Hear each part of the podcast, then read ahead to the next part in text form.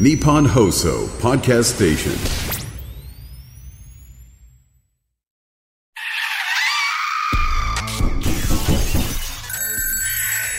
島田秀平とオカルトさん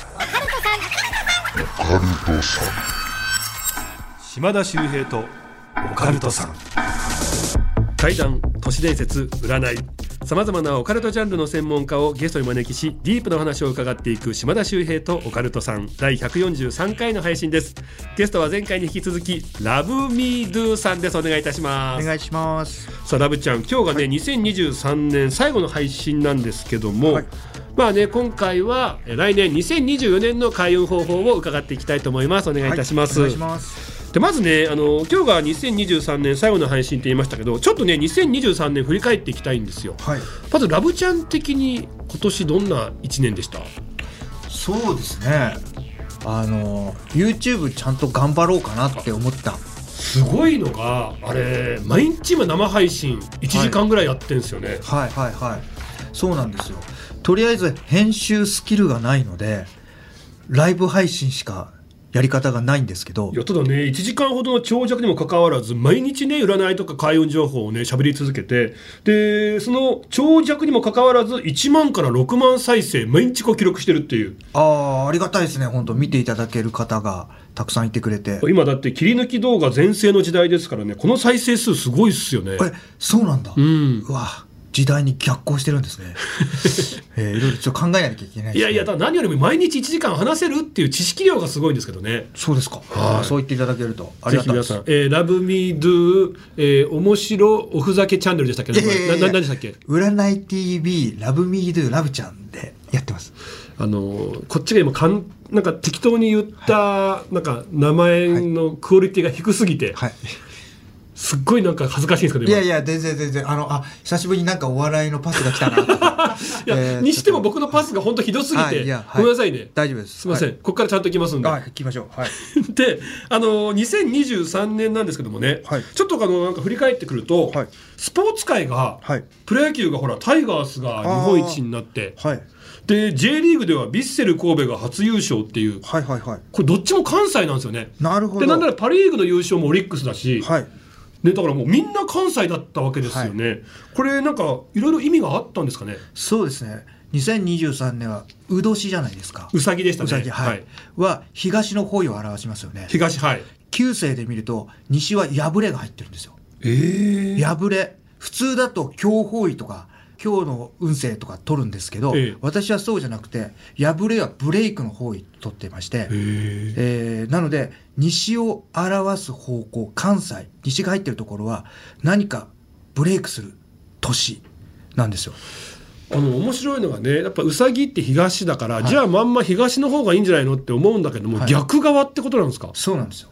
そう普通のなんか教科書通りのう占いだと東が基地って書くんですよ。うんでも逆なんですよ。私は破れをブレイクとして使えたら本当にうまく運気が高まるっていう大ブレイクするんだったら破れを使えっていう。うだから手術とかも西の病院とかでした方がいい年だったとかそういう感じですかねや破って。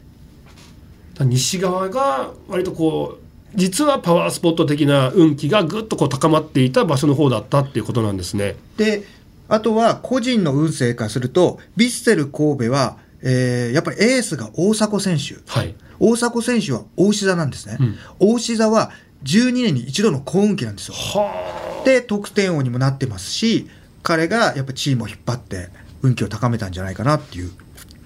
で岡田さん阪神の岡田監督ですよね。はい。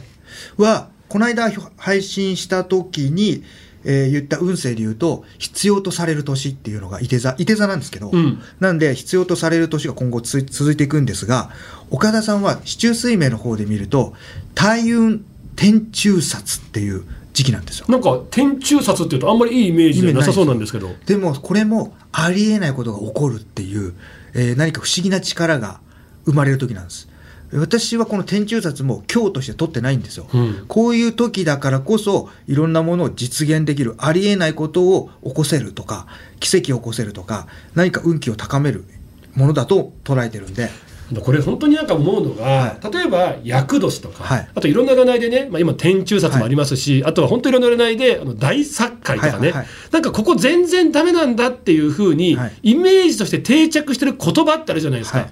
あれってでも実はそんなことないんですよね。そんなことないんですよ。なんかそれでダメなんだじゃなくてそこって大きく動くはい。っていう意味もあるから、はい。それがプラスの方に動くことだって絶対あると思いません？そうですねなんで絶対にその厄年だからとか天中札だからとかで新しいことをやめようとかは考えないでほしいですね、うん。だって厄年っていうのもね役者の世界では当たり役に出会えるっていうね素晴らしい年回りだってことで、はい。逆に厄払いしないっていう皆さんも結構いるわけだし。そうですね。なんていうんですかねそこでダメなわけじゃなくってちゃんと努力して誠実に頑張ってれば大きな結果も生まれやすい年だから、そうですね。なんかああもうあ今天中札だ大作界だからもう今年は何もしないって思わないでほしいですよね。はい。まあ、厄年ができた時代と今寿命が全然違うじゃないですかああはいはいはいはい。あの時代の感じで言うとあの年齢の時にそういうことが起こりやすいとかがあったのかもしれないんですけど今はもうね食生活とも変わってきてますからそういうふうに捉えない方がいいんじゃないかなとは思います。本当もうだってあの前役後役入れたら女性なんかね30代ほぼ役年になっちゃうんですよ。マジでかわいそうだなっていうか、はいはい。で結構ねその気にされる方はああ今役年なんで、前役なんで後役なんでああ明けましたああまた役年入りましたとか言ってて、なんかもうっていうかすごい歯がゆくなるんでそうですね。どうにかしてくださいよその。いやいや私私ですか？いや私もねだからそれをねなくそうって活動してるんですけどやはり皆さんのイメージの力の方が強いみたいでなかなかそこはね難しいですね。ね、本当にね気にしすぎずにですね、はい。まあ逆にチャンスでもあるんだぐらいの気持ちでねあのはい。今厄年の方はね過ごし今年ねいただきたいと思います。さあ、えー今回の配信2024年はどんな1年になるのか話をね聞いていきたいと思いますんで島田秀平と倉田さん最後までよろしくお願いいたします。島田秀平とオカルトさん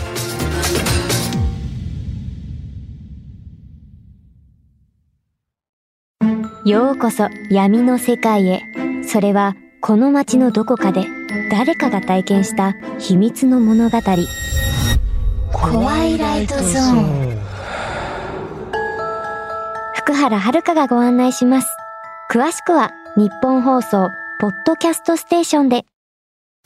日本放送のオカルト情報9階だけね男性トイレと女性トイレ位置が逆なんです島田秀平とオカルトさん。さあ今日のゲストですね。ラブミードゥさんに2024年についてお話をね聞いていきたいと思います、まずですね2024年、来年、はい。本当にねいい年にしたいと思う方多いと思うんですけども、はい。十二支で言うと辰年、はい。でさらに細かい干支で言うと木の絵の辰って年ですよね、はいまあ、これ木の絵の辰2024年ざっくりとまずどんな年っていう風な印象ですか、そうですね。木の絵がスタートを表すのでまあ何か新しく時代が動いていく流れがあるので自分の中で何かを始めるのは必要かなと思ってて、うん。で木の絵には自立っていう意味があるので、はい。えーいろいろと SNS からこう自立するとか他の人に依存してたけど自立するとか。まあなんかそういう一人でやる力。一人でなんか生き抜く力を身につけることが重要な一年かなと思います。えー、なるほど。あとあのよく言うのが、まああのまあ、木の絵っていうのがね、はい。実感というものの一番最初の年だからやっぱスタートを表しますよとか、で辰ですよね、はい。辰っていうのも十二支の中で唯一架空の動物だっていうね、はいはい。でなんかこう不思議と辰年って現実離れしたような,、はい。なんか驚くようなことが世に発表されることが多いんだっていう話もありますよね。そうですね。ちなみに12年前、えー2012年か、はい。今から12年前ですね。という時にあったのがノーベル賞で iPS 細胞。あまさにこう世界がねあっと驚くようなこう発明があったわけですよね。はい。で木の絵の辰でやっぱりこう大きなね、えー発信力とかすごい新しい時代が始まるような予感みたいなところがあるわ中で。えー60年前の木の絵の辰っていうのが1964年で東京オリンピックがあった年っていう。首都高なんかもね、はいはい。開通してまさにこう、はい。あなんか時代変わってくんだなっていう、はい。だからそういうことを感じたその次の木の絵の辰がこの2024年になっていくわけですよね。そうですね。まあ、辰というと、やっぱこの、立つという漢字に手辺をつけると震えるとか振るとかそういう振動の芯にもなるわけなんでそうですねだからこの大地が揺れるえ？的なことを気をつけなきゃいけないなと思いますね。まあ地震とか噴火とか、ちょっとこの中では気をつけなきゃいけないかなと。で、しかもスタートの年なので、なんかそういうスイッチが入りやすかったりとか、自然界で表すと、木の絵は木を表し、竜は山を表すので、こう山が、えーもしかしたら震えて崩れるみたいなことを表しているっていうふうにも見える感じなので、なんかそれ土砂崩れとか。そうですね。うん、それこそ本当にまあ地震っていうのもあるかもしれません、だって今ラブちゃんねあの手辺つけたらね降るっていう字になるって言いましたけど、辰の上に雨つけたらまさに地震の震ですもんね。そうですね。うん。なんでちょっといろいろそういう部分も気をつけてもらいたいんですけどまたは森林を伐採する。そしてそこに太陽光パネルをいっぱい置くとか。なんかそういう意味合いも出てくるかもしれないですね。へええ。エネルギーもなんかそっちの方にね行くなんて話もありますけど、はい、で木の絵っていうのが樹木を表すので、えーこう高いビルとか細長いものを表す、えー電柱を、えー地面にこう埋める。あはいはいはい。そういうのが活発的になっていく年になったりとかもするのかなとか、そういうのもありかなと思いますね。でまあ2024年ですけども日本とか世界全体でってなると、はい。どんなことが起きてきそうとか僕らはどうやって生きていったらいいのかって話ってできたりします？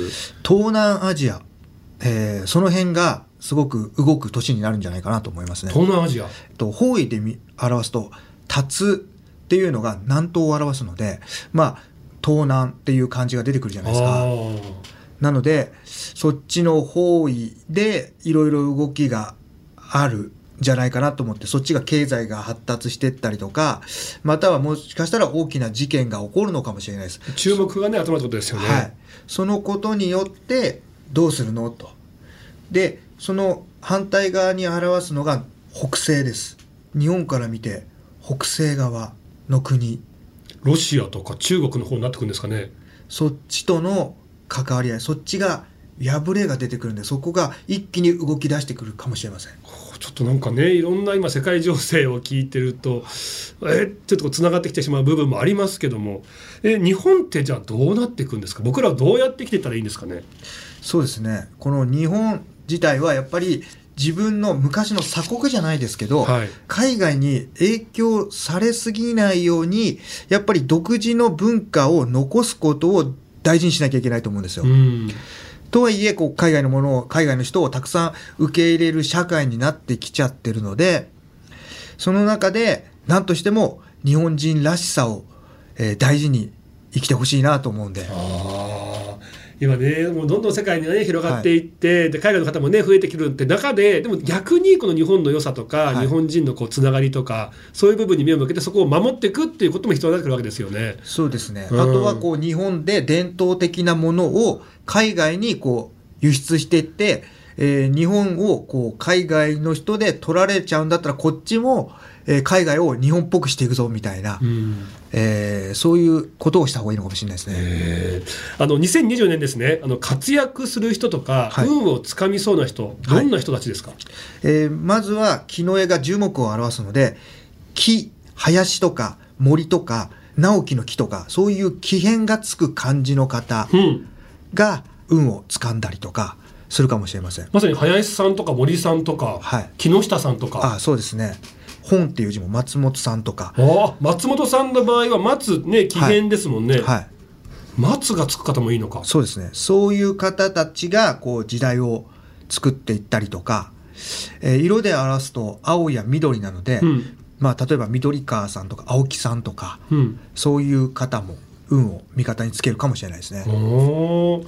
木片の人いいですね、はい、で辰で言うと先ほど島田君が言った雨をつけると地震の震震はい。または手辺をつけるって言ったじゃないですか、はい。振動の震と、はい。なので雨冠とか雨宮さんとかっていう方が注目されたりとか、うんうんうん。または手辺がつく指原さんとかが注目されたりとかなんかその手辺の漢字または雨の部署ね。部署がつく名前の方折原さんとかもそうかもしれないし、えーなんかそういう方もこう注目される感じですかね。はあ。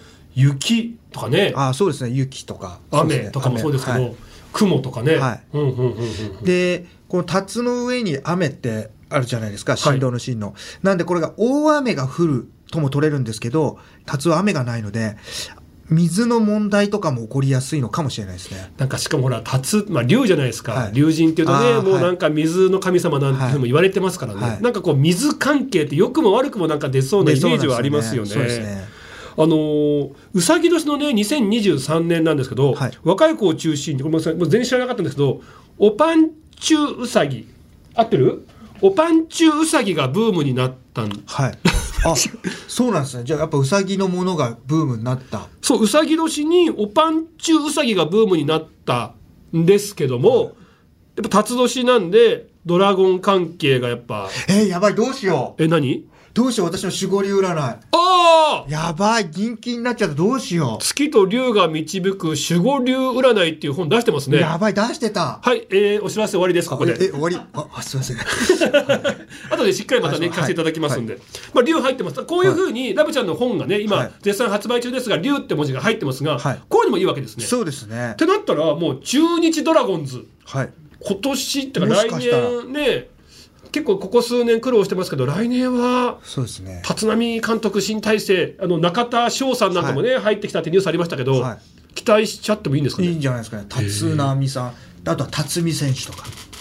だってさっきねラブちゃん言ってましたけど、ラッキーカラーがブルーだって言ってそうですねでドラゴンでしょ、はもうねまさに中日ドラゴンズってもはいうユニフォーム青いし、なんかすごい見方いろいろつけてる気がするんですけどラッキーナンバーが139です。139でだからこの1や3や9とか39とかの背番号の方13とか19とかがよくて、まあ、この2023年の大体10月か11月ぐらいから来年の運気っていうのが出てくるので2024年の運気とかも10月11月ぐらいから出てきちゃうんですね。うんでこのラッキーナンバー139ラッキーカラー青緑っていう中で今年 J1 に昇格したのが東京ヴェルディの最後の決勝ゴールを決めた方が背番号39、あ39 139入ってますね。そうですね。J でラッあのユニフォームが緑。あ緑。こういう感じで出てるのでやっぱこの139青緑が関係するものが2024年何か起こすと思います？面白いのがもうね2024年の話をしてますけども年末その前年の年末ぐらいからもう来年の運気を表すものがもう出てきてるんですね。はいってなると今現在まさに今年末に活躍してる人とか、はい事象とかそういうのを見るともう来年のヒントがちょっと出てるわけですね。出てます。はあ139が来年いいですね、はい例えばじゃあ意識的に、えーコインパーキングでじゃあ3番に止めてみようかとか銭湯に行った時にねコインロッカーのじゃあ9番止めてみようかとか入れてみようかとかそういうのもありです。かありですね。ちょっとじゃあ139をちょっとこう念頭に置いて、はい。行動してみたいですね、はい。面白いな奇変がつく人とかねはい。部署でもね手変とかあと雨が入ってる人とか、はいで色は青緑そして数字は139まで来ました、はいなんか僕思ったのが、やっぱりね木の絵の立つってことで、新しい時代がどんどんこうね幕開け始まっていくわけじゃないですか。はいってなるとやっぱりその時代に乗り遅れないためにも最新家電とかはいはい。今流行ってるものっていう、はいなんかそういうものにどんどん触れていくっていうのは大事かなと思うんですけど。そうですね。確かに。新しいものを取り入れて、自分の血や肉に変えていくっていうのは大事かもしれないですね。僕結構保守派でね、うん。あの今でこそもちろんスマホですけど、はい。ガラケーからスマホの時もね、はい。結構買えなかったんですよ。いや電話だから、はい。でスマホとか、はい。そんな使わないでしょうとか思ってたんだけど、うんうんうんでもこうやってもうね数年でもう時代がガラッと変わったわけですよね。はいで今もしかしたらまだそのペイペイとか、はいそういう決済の方はまだっていう人もいるかもしれないけど、はいでもそういうところにやっぱチャレンジしてった方がいいのかもしれないですよね。もそうですね。うんやっぱり時代に取り残されてしまうと運が落ちちゃう場合もあるので新しいものは取り入れていけるようにした方がいいですよね。うん、こんだけ便利になったんだっていうねところをはいちゃんと自分で実感することが大事ですよね。はいでさらに流行の場所とかにも意識的に足を運んでみるのも時代を感じられるのいいかもしれないですね。はい。ぜひなんかこういろんなねスポット行くといいんじゃないかなと思いますあのラッキーアイテムとかそれこそ今出ましたけどおすすめの場所はいとかってあったりするんですかね？おすすめの場所はあのパワースポットっていうか神社とかで行ったら、えーやはり竜の伝説がある。るほど。例えばもしくはこう流血はいはいはい、のような言われてるような場所がいいかなと思います。あの僕それこそ調べたら、はいまあ、もちろんねあの箱根の九頭龍神社はね、あはいはいはいまあ、関東最強とのね呼び声も高かったりとか芸能人の方もたくさん足運んでてもちろんいいのはありますけど、あの今全国見ると龍神社とかああ、はいそれこそ流血神社っていう場所もあるんですよはいはいね。はいはいはいそうですよね。だからやっぱそういう竜をこうエネルギーをやっぱり今この時代に向けて来てるんじゃないかなと思うんですよね。あとあの、まあ、神社じゃないですけど岩手県の方には龍泉洞っていうね日本三大鍾乳洞の一つの、まあ、大きなこう洞窟があったりもして、えでそこのあの、まあ、地底湖の水がはい。すごくまあ綺麗でしかもブルーなんで、はい。龍泉洞でしょ、はい。この色のことをドラゴンブルーっええー、っていうふうに言って、はい。幻想的でたくさんの観光客が訪れる場所なんですよね。あのさっき手編って言ったじゃないですか、はい。あのライブ配信の YouTube の自分の方では言ってたんですけど岩手県が今年運気がいいですって私言ってて。で今その話聞いたらやはりそうかもしれない。岩手なんでいいんですか？あの手編って言ったじゃないですか。ああもうまさに手か。手が入ってるから。ちょっと待ってください。私手相やってますけど。島田君今年すごいんじゃないんですか？え手相でまた来る、はい。でしかもいて座で必要とされる年これは、いて座僕いて座です、はい。い、て座の手も手ですね。あら。すごい。手。手。手関係。今年は手関係あると思うんですよ。はあ。まあ手品も手ですよね。あそうですね。うん。まあ、マジシャンの方がすごく注目される。そうですね。へえ。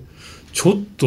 いいんじゃないですかね。いいっすね、ええ。皆さんぜひね岩手県の龍泉洞もじゃあ良さそうですね、えはいえーなるほどね。じゃあ初詣とかはまあ龍にまつわる神社もいいし、はい。旅行なんかだともちろんそういう場所もいいしっていう。そうですね、うんうん。まあ、ドメジャー、まあ、メジャーな感じで言ったら三峯神社のあの参拝した隣にこう竜が浮かび上がってるじゃん。そうそうそうそうあの写メとかをね撮って待ち受けとかもいいかもしれないですね。あの手水社っていうね、はい。あのこうねお参りする前に身も心も清めるっていうねあの水のところでひしゃくでこうね、はい。石畳にこう水をこぼしたら竜がはい。浮かび上がったんですよね、はいはい。でその浮かび上がった年っていうのが12年前の辰年なんですって。ああれ本当竜ですよね。ねそうなんですよね。目もあったりして、はいそうそうそうだからあれすごいなんかご利益あるんじゃないかって言われてますもんね、はい。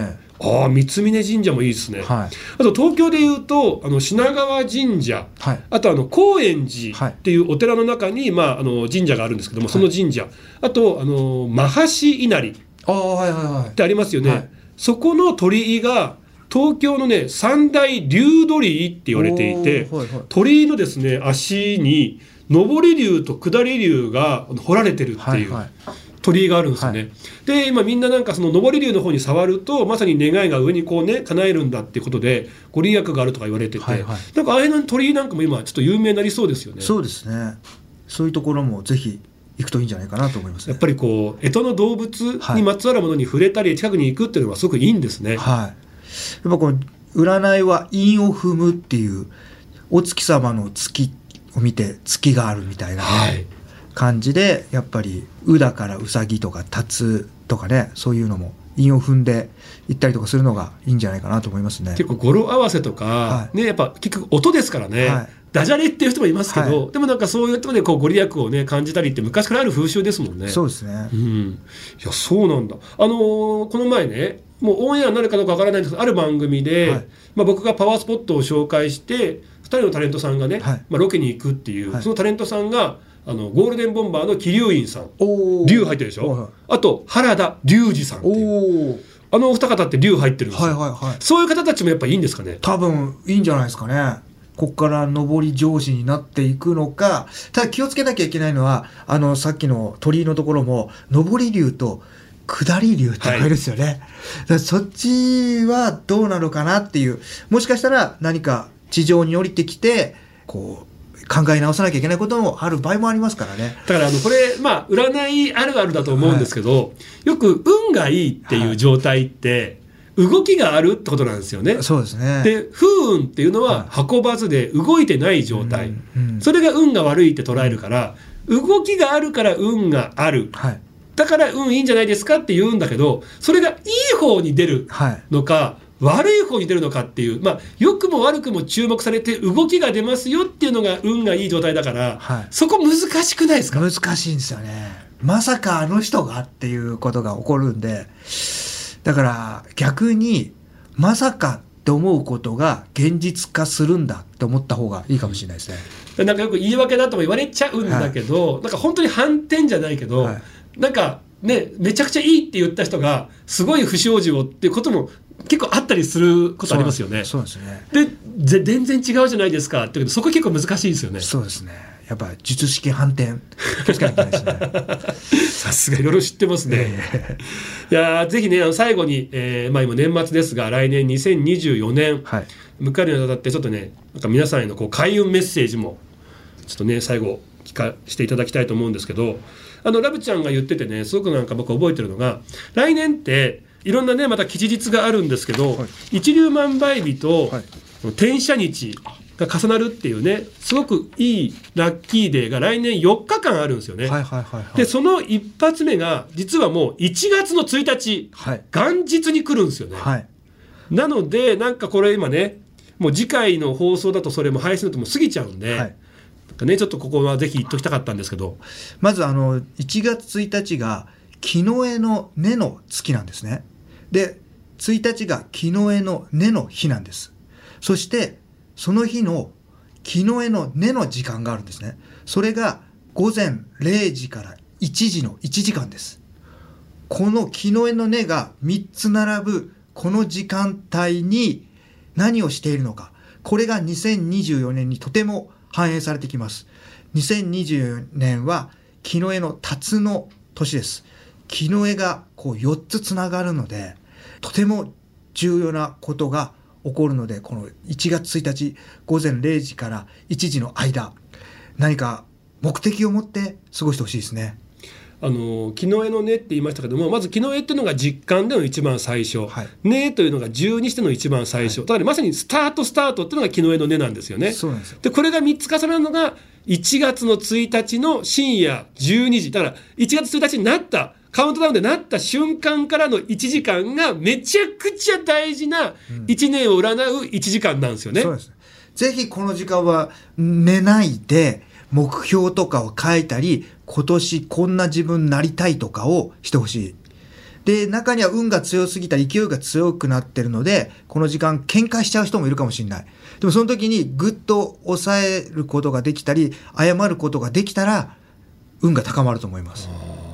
ぜひ皆さんカウントダウンでねうわーってね、はいこう嬉しい気持ちになりますけどもねその時の後の1時間、はい。ここぜひね心してはい過ごしてほしいですね、まさにその1時間がその2024年を占うと言っても過言ではないわけですよね。そうですね。この木の絵の根っていうのは、木の絵の根の年にできたものっていえば甲子園ですから、木の絵の根って書いて縁ですから、はいやっぱりそういう甲子園の名前になるような月、日にち、時間が揃う日ですから、これは重要な時だと思ってください。ぜひ皆さん聞きましたか、えーカウントダウンがね終わってえー2024年が始まったその1時間、はいできたら起きていてほしいとはい。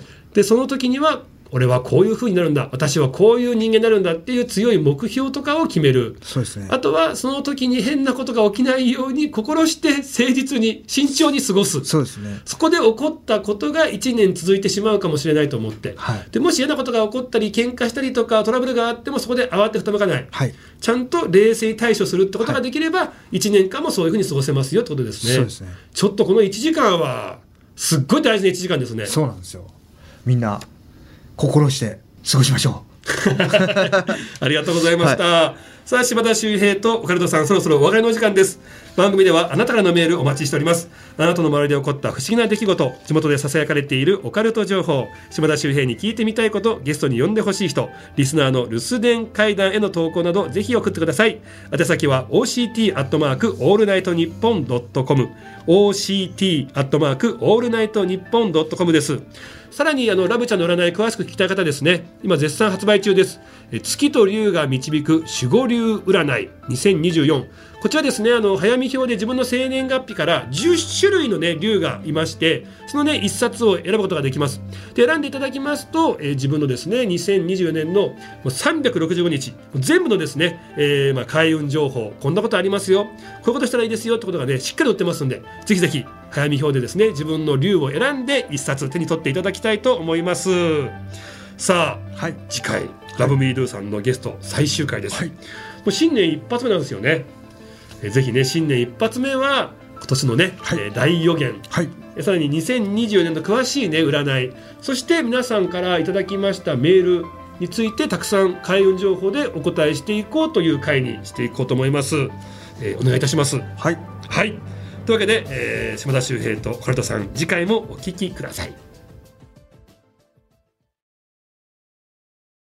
島田秀平の開運ワンポイントアドバイス。さあ年始近づいてまいりまして初詣ね行かれる方多いと思うんですが今回はぜひね初詣に行ってほしいなという神社を紹介したいと思います。えそれはズバリ氏神様。まあ簡単に言うと一番近くの神社ですよね。っぱりね有名なね神社もいいんですけどもやはり土地神様自分のことをいつも近くで見守ってくれている神様にまずはご挨拶する。これが当たり前ですよね。えぜひ今年2024年素晴らしい年にしたいという方まずは氏神様、えー、自分のですね地元の神様にご挨拶をして素晴らしいスタートを切っていただきたいと思います。島田秀平とオカルトさん。